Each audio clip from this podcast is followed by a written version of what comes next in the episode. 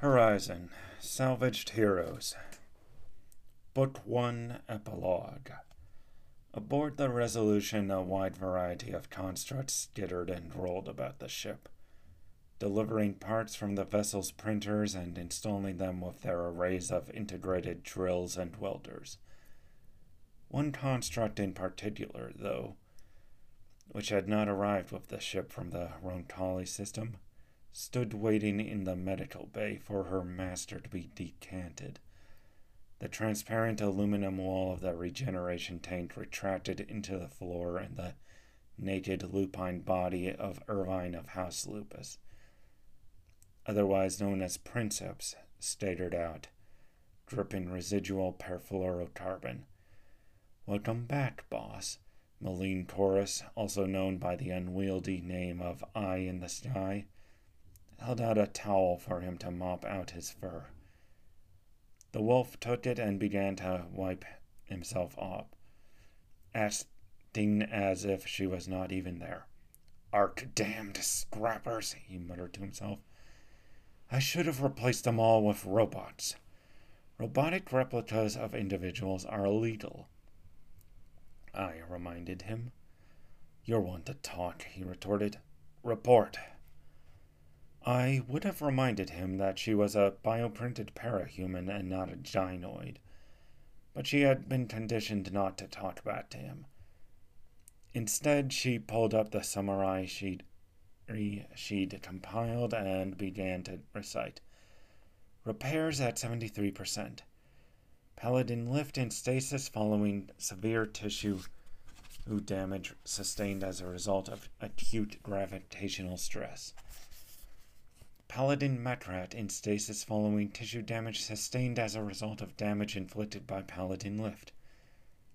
And the pilot? Sh- Eye shifted topics effortlessly. Paladin Horizon. Status unknown. Presumed disintegrated following catastrophic drive failure by the dustbin in orbit over Surt. Princeps rubbed his temples in frustration. And what was her cyberbrain conversion status at the time of this little mutiny? 49%, the synthetic raven replied. The conversion process should have continued during her flight to Surt. It's probable she was near 100% when her ship was destroyed. That rat was nearly 80% when he mutinied, was he not? Eye took a few seconds to pull up the data. Paladin Metrat's neural matter was 78.8% synthetic at the time, but that was largely due to his exocortex implants. 43% of his original brain tissue remained unconverted. The wolf snorted. Whereas, whereas that dumb ox only needed a third of his brain converted to become a good, obedient soldier. Explain that, analyst. Eye in the Sky took more than a minute to collate the data and present her findings while her master dressed. Paladin Lift proved easily susceptible to the mimetic programming, and conversion of key motor functions was prioritized given his strength was deemed his primary asset. Paladin Horizon and Paladin Metrat skills with piloting and engineering were deemed important enough to retain intact. Hmm. Princeps turned to the door, giving one last set of orders. I don't care about this system's backwards laws. Begin production of robotic replica troops. Randomize their species and features. If we ever recruit any more paladins, make sure they're 100% converted while still in the tanks. Like yourself, sir, Princeps paused just inside the door. It seemed like a glimmer of fear passed over his face for a split second before he collected himself and replied, I'm going to the stasis bays. Do not disturb me. Of course, boss. The raven moved into a perching posture as her her attention shifted to the ship's systems. Princeps took an elevator down to the deck below the medical bay. The whole deck was taken up by aluminum cylinders similar to the regeneration tank above decks. but the microbots in these were different. Rather than rebuilding bodies, these were specialized for maintaining a body in a pristine state for the long voyages between stars.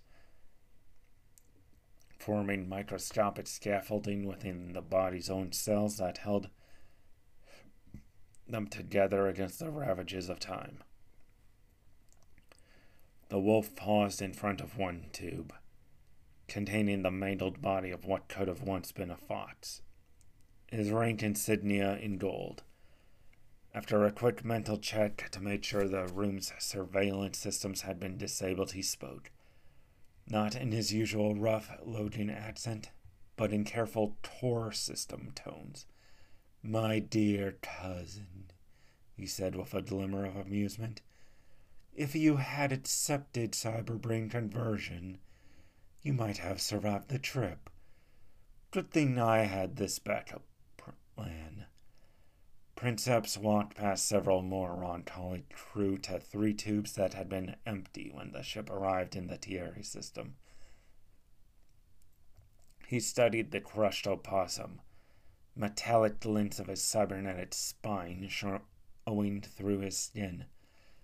I have to wonder if this one's mutiny was a backup plan of your own, though. You were always opposed to ascension. Did you plan to build up your own empire in this system? Think you could possibly compete with my power? His gaze shifted to another tube that held no body, just an exposed brain. I should have thanked you for the shell, the self proclaimed Imperator Roncal grinned with his stolen lips.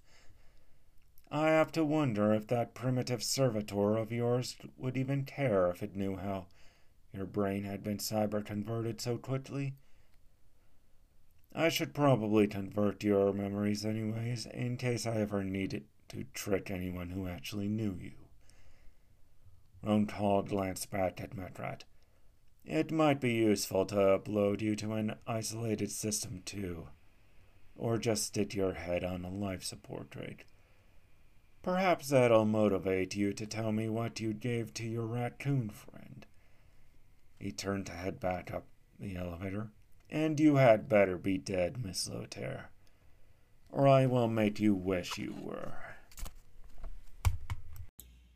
Horizon Salvaged Heroes is now available for sale in ebook format on Amazon Kindle, DriveThruFiction, and Smashwords, along with Tales of the Para Imperium.